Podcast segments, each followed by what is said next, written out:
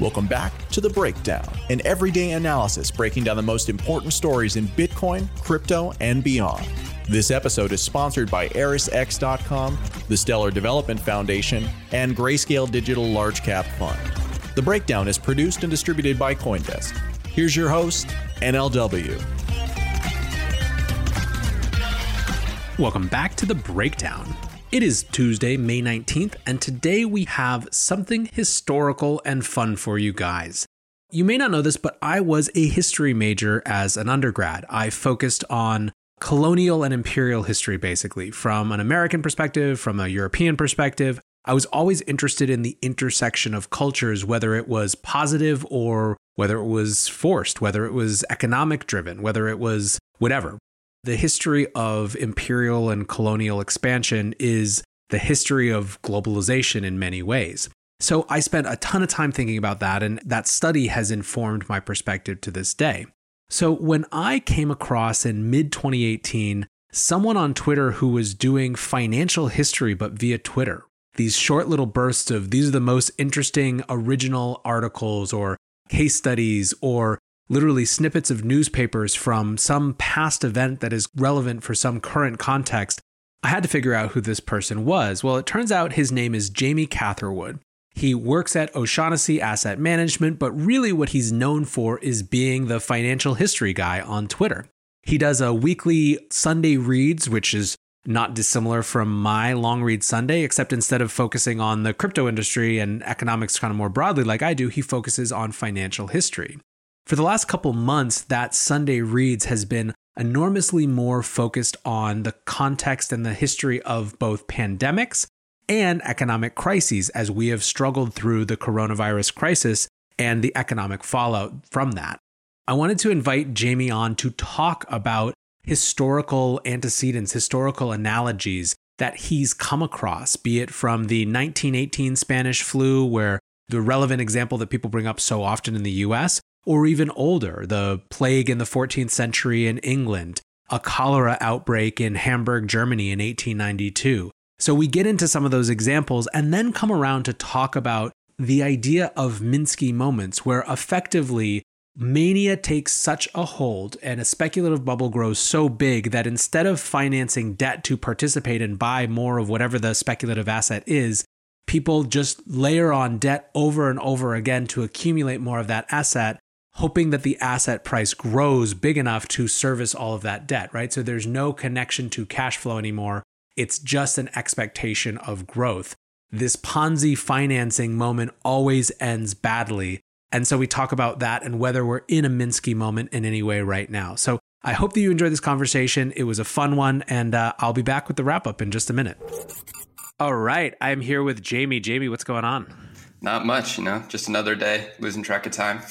Well. uh, thank you so much for being here. I really appreciate it. So I started following you. It's funny, we uh you and I share a Sunday reads type curation thing. Um in fact, that's how I followed you. So I started doing uh this thing I call Long Read Sunday in mid 2018, and I think pretty similar timing you started doing basically uh financial history but via Twitter and you would curate these really interesting articles articles, often contextual to things that were going on. But I guess for people who don't know you, uh, what's your background? How did you get into economic history, and how did you become the economic or financial history guy on Twitter?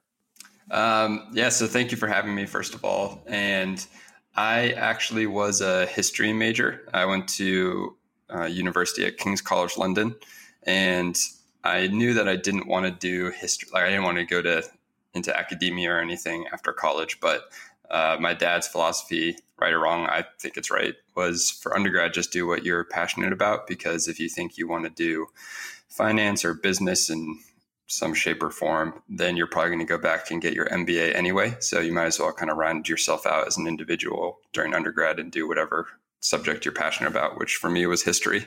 And so uh, while I was at school, I was kind of trying to find what I wanted to do after college um, and I thought that originally I wanted to go into management consulting or try to go into management consulting. Um, and then I started reading more about kind of the markets and finance and became really interested in that. And so I graduated stumbled into a job with a history degree in uh, in finance at an institutional investment consultant, and then I had a friend who recommended I join Twitter to try and network on there because I had been kind of really leveraging LinkedIn or trying to to kind of meet people, take them out for coffee, buy them lunch, whatever, and just get connections. But uh, I turned to Twitter to start doing that. And he was uh, a member of this finance Twitter community. His name's Connor Witt. But um, so I started following the people he followed and noticed that there was a ton of people putting out content and writing articles, um, dropping podcasts, etc. And being a history major, I loved writing, and I hadn't really had an excuse to continue writing after college in sort of that same vein of like essays and whatnot. And so this seemed like a perfect reason to kind of start that up again and flex that muscle. So I just figured, what do I know about that maybe people in this kind of finance Twitter community don't know as much about? And that was history. And it was just a total, total stroke of luck and complete accident that what I happened to not be an expert on, but know more about was something that no one else was really writing exclusively about financial history. So I kind of just merged my interests in history and finance and started writing articles. And then, to my complete surprise, a lot more people than I thought actually um, cared about this stuff and kind of went from there. And I just started posting and writing about it more. And kind of the following and readership has grown um, in tandem. So it's been a, an exciting ride and one that was completely unexpected. This is a, I mean, there, there's a whole different episode that we won't do right now about why Twitter not is the best LinkedIn.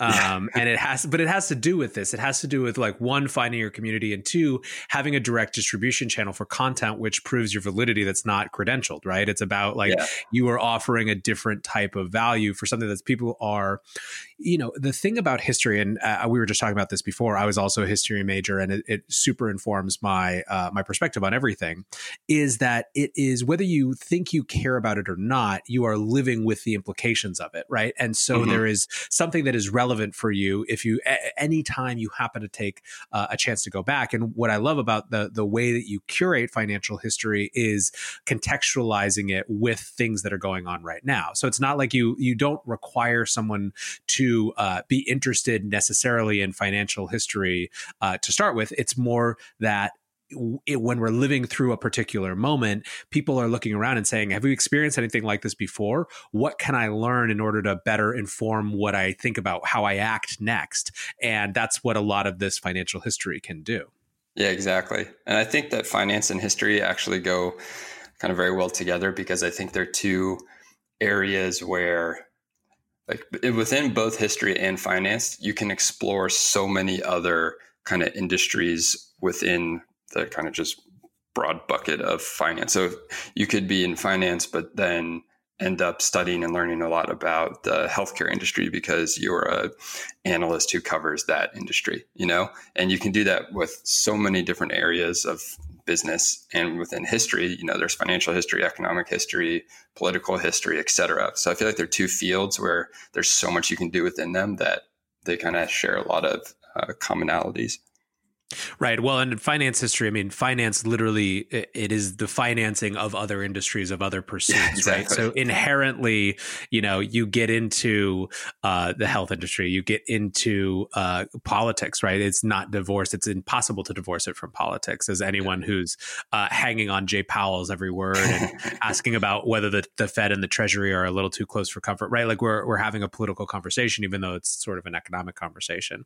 Um, okay, awesome. So so that's a a great way of setting up. And uh, what I thought, you know, I've been watching the the Sunday reads. I feel like over the last couple months have taken on an even more uh, relevant turn for people. So I, I, saw you wrote a little while ago. I think this is on March first. I can honestly say that since I started doing my financial history shtick online in June 2018, I have never received so many questions and requests for historical context than I did with the coronavirus this week. And so that was before uh, before the market really started hemorrhaging. That was before the first first Fed action. I, I guess that was about maybe a week after. I think on February 24th was the first day uh, U.S. markets really, or equity markets at least, really started to react to the coronavirus. And so you dedicated that for that that Sunday reads to uh, uh, pan- pandemics and finance, right? The history of pandemics. So I know that this isn't an area where you are an expert, and really what you did is you went back and, and looked. Uh, but when you did do that, uh, kind of that first pass curation, that first pass research, were there any kind of interesting historical moments or analogs that you found? Yeah. So to your first point, it was crazy. And I'm sure you felt the same way because you saw a lot of what I was seeing with people looking for historical context is kind of it was really awesome to see as a history nerd how much people were turning to the past. I mean, I just looked up, uh, I think two days ago, the explosion in Google search trends for Spanish flu over the last five years. And it's like nothing, nothing, nothing. And then absolute, just like straight up arrow mm-hmm. and people searching. And so I think that's the obvious comparison that everyone's looking at. But I always try and go kind of as niche as possible with these posts. So I went back and looked at um, events like the plague in the 14th century. And that was interesting where you just see a complete inversion with um, the population of England and wages. And that for how bad the plague was for peasants, it was a kind of a good uh, good event for those who lived because their wages rose so quickly because the uh, lords of the land needed people to work their land and suddenly the population was decimated so they were willing to pay higher wages to get people to come kind of till their land um, and then in this post i just looked at things like how did William Goetzmann, who's a professor at Yale, he is like the godfather of financial history. Um, if you ever think you've come up with an original idea, you'll find out that he's already written an article on it. um, and he looked at the history of what he calls negative bubbles and what happens after a crash. And because March 1st was, I think that last week of February is particularly kind of brutal because that's when the markets kind of woke up to the impact that coronavirus is going to have. But so he studied just, I think, like four centuries of stock market crashes and shows that, you know, after a market's experience a crash of 50% or more, they have a higher probability of a rebound, with the average return being 14% higher. Um, and crashes with less than 40% declines are usually actually followed by another decline. And the magnitude of this decline is between 6 to 9% in the following year. So that's kind of interesting. Um, but in terms of more recent pandemics or epidemics, actually, in this case, the one really interesting parallel I found was actually in 1892. Um, and it was a cholera outbreak in New York.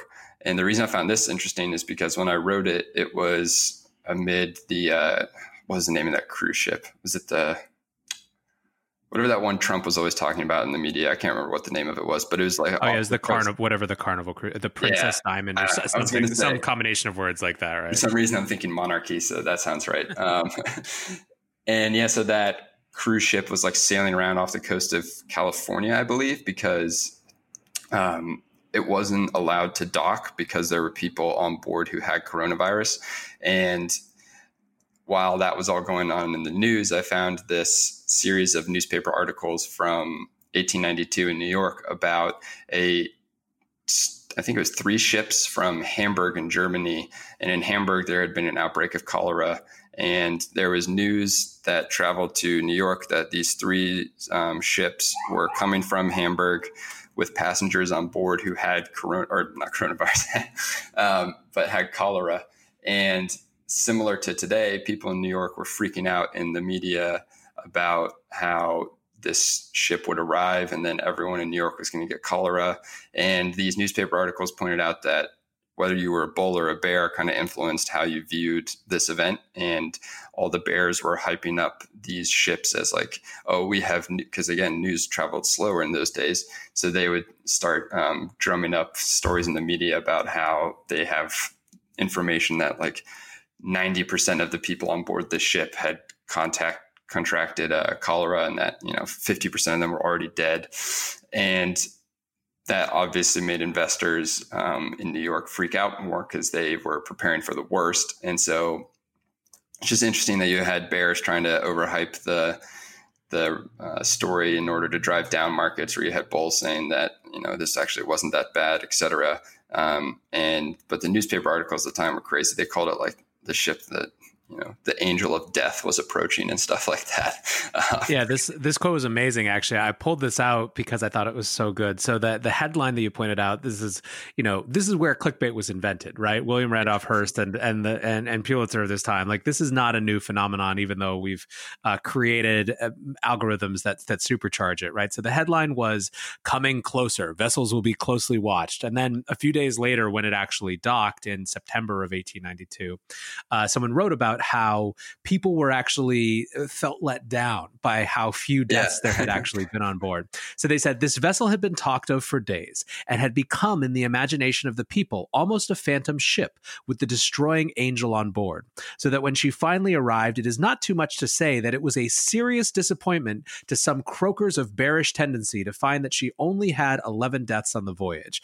Also, I think that croakers of bearish tendency is the best way to describe bears that I've ever heard. And I just just want to start calling people croakers. But yeah, I thought that was fascinating because I think that you you can see, regardless of what one thinks about uh, media response and you know uh, whether things have been overhyped, underhyped, or flipped between them, that there is this interesting cycle or this interesting relationship between markets, media, and uh, and health. Right? That this is not a new phenomenon. In fact, this is 130 years ago, and it's the the same the same thing playing out.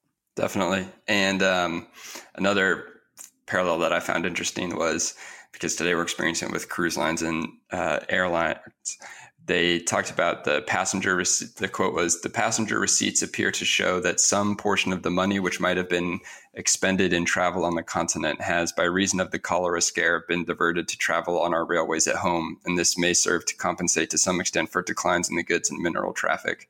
American railways, despite that it is promising in their future and that large additions are being made to the receipts, do not command the confidence of investors here.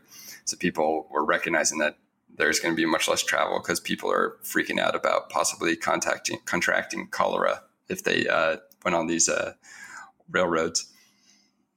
Yeah, I think it's super, super, super interesting. And you're, yeah. I, again, this is this is why I love history. Is the you know all it doesn't repeat, but it certainly rhymes. Yeah. Um, so so the I guess the other the the comparative example that people have kept coming back to is 1918. Right? We we hear about 1918 all the time, and it's it's different. People plumb for different parts of it. Right? So right now it's about whether there'll be a second wave and what that might look like. Uh, th- there are a bunch of things that I thought were particularly interesting. But before I, I, call out some of the ones that I saw in in your writing, w- was there anything that stands out to you in terms of looking back at some of these articles from and about 1918? Are there interesting analogs, or is the comparison overblown or not as relevant as we think? Um, I'm definitely not a health expert, so I'm wary of talking about the similarities from a health perspective. But what I can say and what I found really interesting is as you mentioned, going through these kind of articles, um, the University of Michigan has a great archive of, I want to say it seems like thousands, but it's definitely hundreds um, of news articles from the day organized by different categories and themes, or even by city and state. So if you want to, if you live at, someone actually messaged me the other day that they live in Pittsburgh and they went through this archive and just read all the stories that um, the University of Michigan had compiled about the Black Death um, in Pittsburgh newspapers at the time, or not Black Death, um, Spanish flu in newspapers at the time. Um, and a couple of the interesting parallels I found there was the first is oranges, um, where people might remember a few months ago, I think it was in March, that the um, prices of orange futures were just skyrocketing. And they offered a good return, and that was because people were buying buying up oranges um, and the same thing apparently happened in 1918, where there's a article about because doctors were prescribing uh, oranges to patients so much that the stores were running out of oranges, and prices went up from like 60 cents um, to I think like a dollar 65 in some areas. So it's just funny to see that something as random as uh, oranges has proven to be a consistently strong outperformer during a health crisis. And but also there was really interesting articles about how were businessmen defying lockdown and quarantine orders to open their businesses um, before regulations had been lifted. And today we're obviously starting to see that more. And there's been like cases in new york texas where there are business owners opening up their stores um, prematurely and then getting in trouble with the law. Um, and then also there were articles about how people wearing masks in public had reduced confidence, but then when those masks and like requirements to wear masks were being lifted, that instilled more confidence and retail kind of sales started to recover more.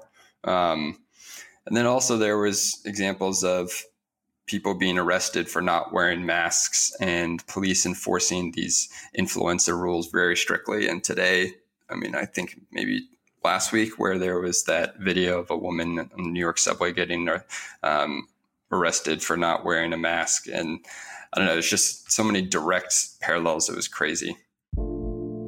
Support for this podcast and this message come from ErisX. With ErisX, you can trade spot and regulated futures on cryptocurrencies through a licensed U.S. based exchange. ErisX believes in fair access for all. Sign up today to take advantage of zero fees and learn more at erisx.com/consensus. This episode is also sponsored by the Stellar Foundation. The Stellar Network connects your business to the global financial infrastructure, whether you're looking to power a payment application or issue digital assets like stablecoins or digital dollars. Stellar is easy to learn and fast to implement. Start your journey today at stellar.org/coindesk. Our final sponsor is Grayscale Digital Large Cap Fund. In times like these, diversification is key. Consider Grayscale Digital Large Cap Fund, ticker symbol GDLC.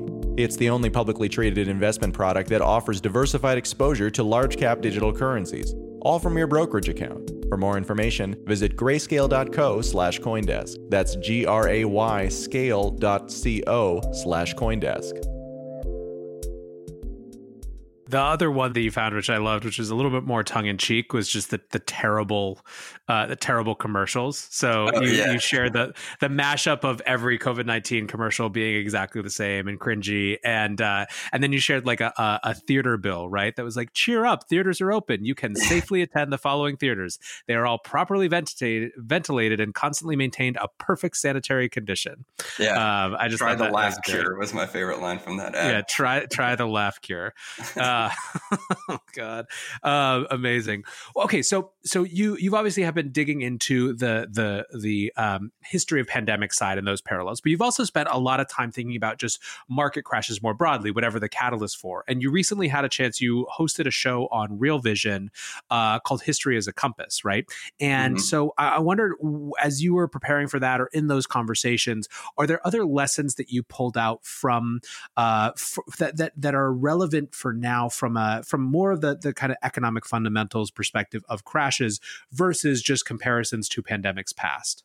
Yeah, so during that special, I spoke with uh, Scott Nations Jim Grant and Jim Chanos, and one principle that I, or kind of concept that I've learned from Jim Chanos in the last two years is this idea of Minsky moment.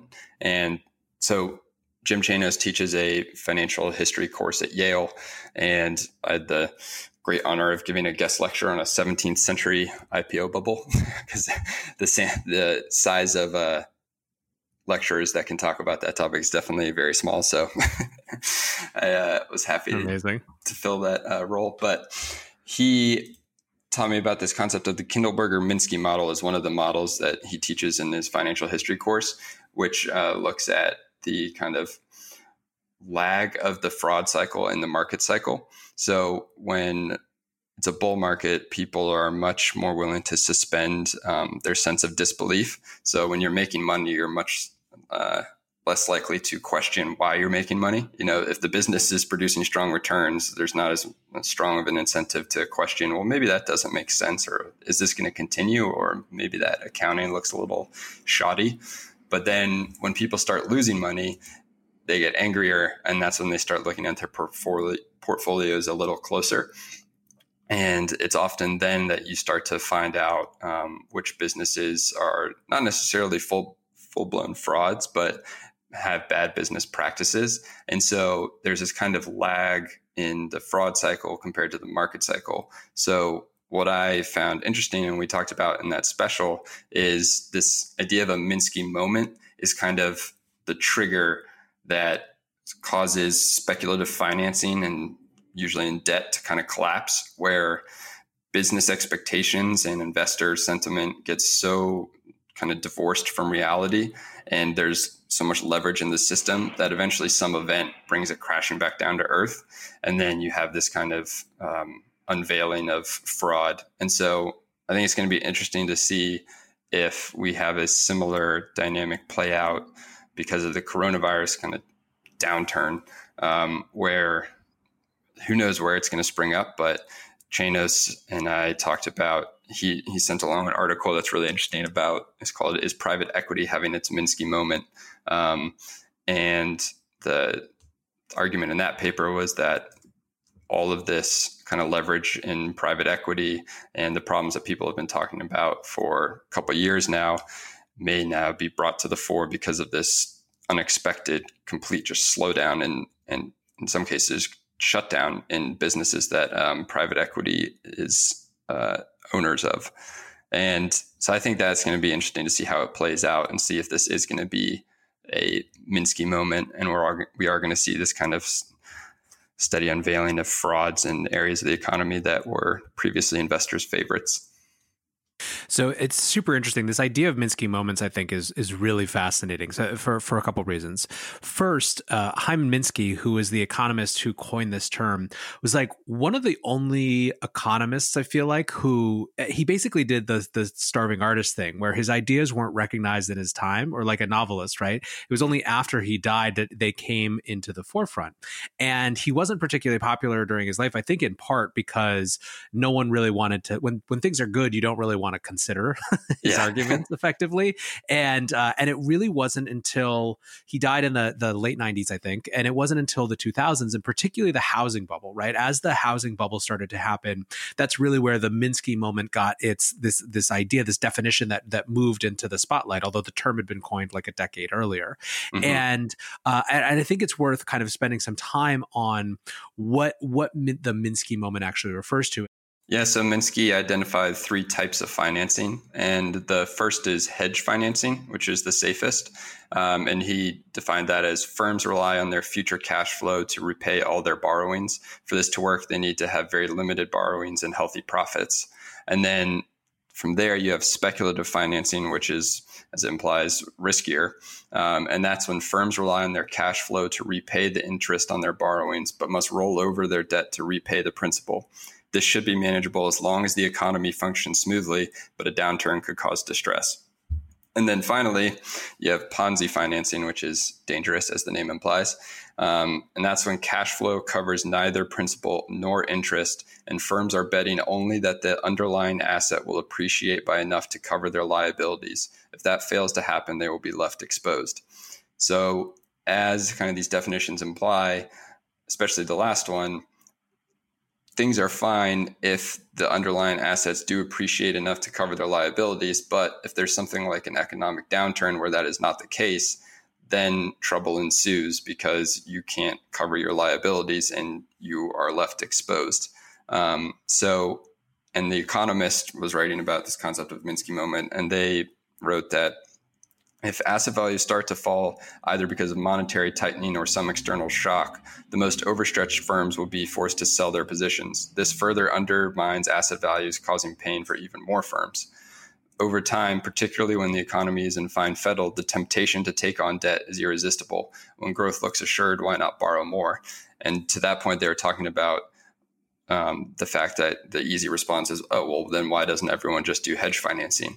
And as they point out, when things are so good and business is good, it's kind of impossible to resist the temptation of getting a little bit more speculative just because things seem like they can't go wrong.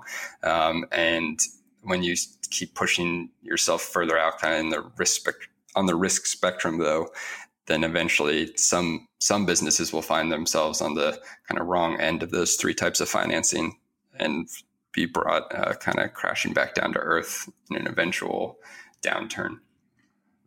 Yeah, I, I, think one of the things that's really hard and and why this sort of look back at history is so important is that uh, it, it, becomes very difficult to fight the incentives for short-term gains by uh, by by telling the lessons of history when everyone isn't thinking about that history or wants to intentionally not think about it, right? And the farther we are out from recent examples, the more disincentive to focus on kind of resilience and more incentive to focus on, uh, you know, uh, keeping keeping up with the Joneses, where the Joneses are the the firms down the street, right? Yeah. And uh, it's interesting. I mean, it's we're in this strange moment where you know the economy is recovering and is betting on uh, uh, on things getting back to to some semblance of normal, and or maybe is betting on the fact that the Fed is making it very clear that they will backstop the entire economy. Uh, but but either way, it feels like we it, it's too early to tell whether this is uh, a, a, real Minsky moment uh, or whether it is going to be con- there, there's some exogenous force in this case, most likely the the Fed that's going to kind of prevent it and keep the party going for a little bit longer. Yeah, that is the the question. Um, whether he's right or wrong, this I would definitely encourage people to read this article. Um, as I mentioned before, called "Is Private Equity Having Its Minsky Moment?" because it at least lays out some pretty interesting arguments. Um, for example, the guy says, um, I think his name's Matthew Stoller, Stoller, mm-hmm. but uh, he, he, writes, now what happens with Ponzi financing is that at some point, um, a Minsky moment causes the bubble to pop, and there's mass distress as asset values fall and credit is withdrawn. Um, mass bankruptcies ensue. He says, I, I think you can see where I'm going with this. Private equity portfolio companies are heavily indebted and they aren't generating enough cash to service their debts. The steady increase in asset values since 2009 has enabled funds to make tremendous gains because of the use of borrowed money. But now they're exposed to tremendous losses should there be any sort of disruption. And oh, has this ever been a disruption? The coronavirus has exposed the entire sector.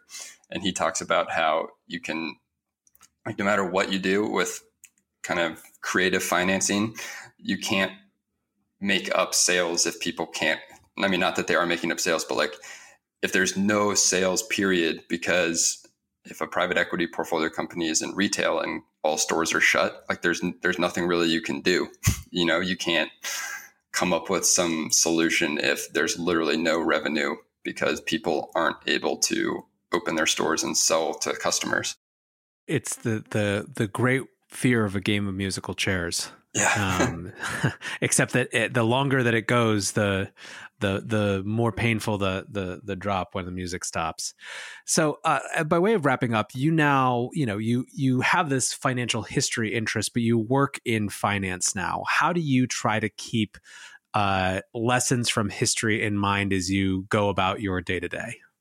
I think it's definitely given me a better perspective on things. Um, I'm sure you feel the same way as a fellow history major, but when times are kind of tough in terms of just returns and investments and markets, I think that I am less likely to panic just because after reading about centuries of like bubbles and crashes and market downturns that you realize everything's going to be fine you know, eventually. It's, it's easier to say, obviously, when you're a younger person like me who has time um, for markets to recover, and it's not really going to affect my portfolio at this stage if I'm not going to touch it for decades. But I think, and the same goes for the opposite side, we're getting swept away by some new fad and mania. Um, I think that you're a little more skeptical because, again, I've spent so much time reading about um, the fads of different eras, and they tend to not uh, pan out too well. But I would say that, that on a kind of daily basis or in my career, that's the kind of most um, useful product of my his, historical adventures. That makes sense why your why your site is called Investor Amnesia. We've been here before. Jamie, thanks so much for hanging out today. Really appreciate it. We'll have you on again the next time there's a historical context that we need for whatever it is that we're experiencing. Awesome. Thank you so much for having me. All right. Thanks, man. Reflecting on that conversation, the thing that I think is so right on about the way that Jamie diagnosed it is history has this way of turning down the volume on everything. It turns down the volume on joyant, you know, jubilant optimism about new things that turn into bubbles, which could mean missing out on some short term opportunities. but it also turns down the volume on the fear of total disaster and crisis because you've seen the market work its magic and become resilient over and over and over again. I do think that we're in a moment right now where about as fragile and about as least resilient as we've been in a very long time. And I do have concerns. But I think that the reality is that everything will adapt. It just might take a little while and be painful on the way. I'm going to continue to study my economic history. I encourage you to go follow Jamie on Twitter or follow his Investor Amnesia newsletter for his Sunday reads. That's really great stuff, and I really appreciated having Jamie on. Anyways, guys, that is it for today. Back with another awesome guest tomorrow. I'm really excited for. So until then, be safe and take care of each other. Peace.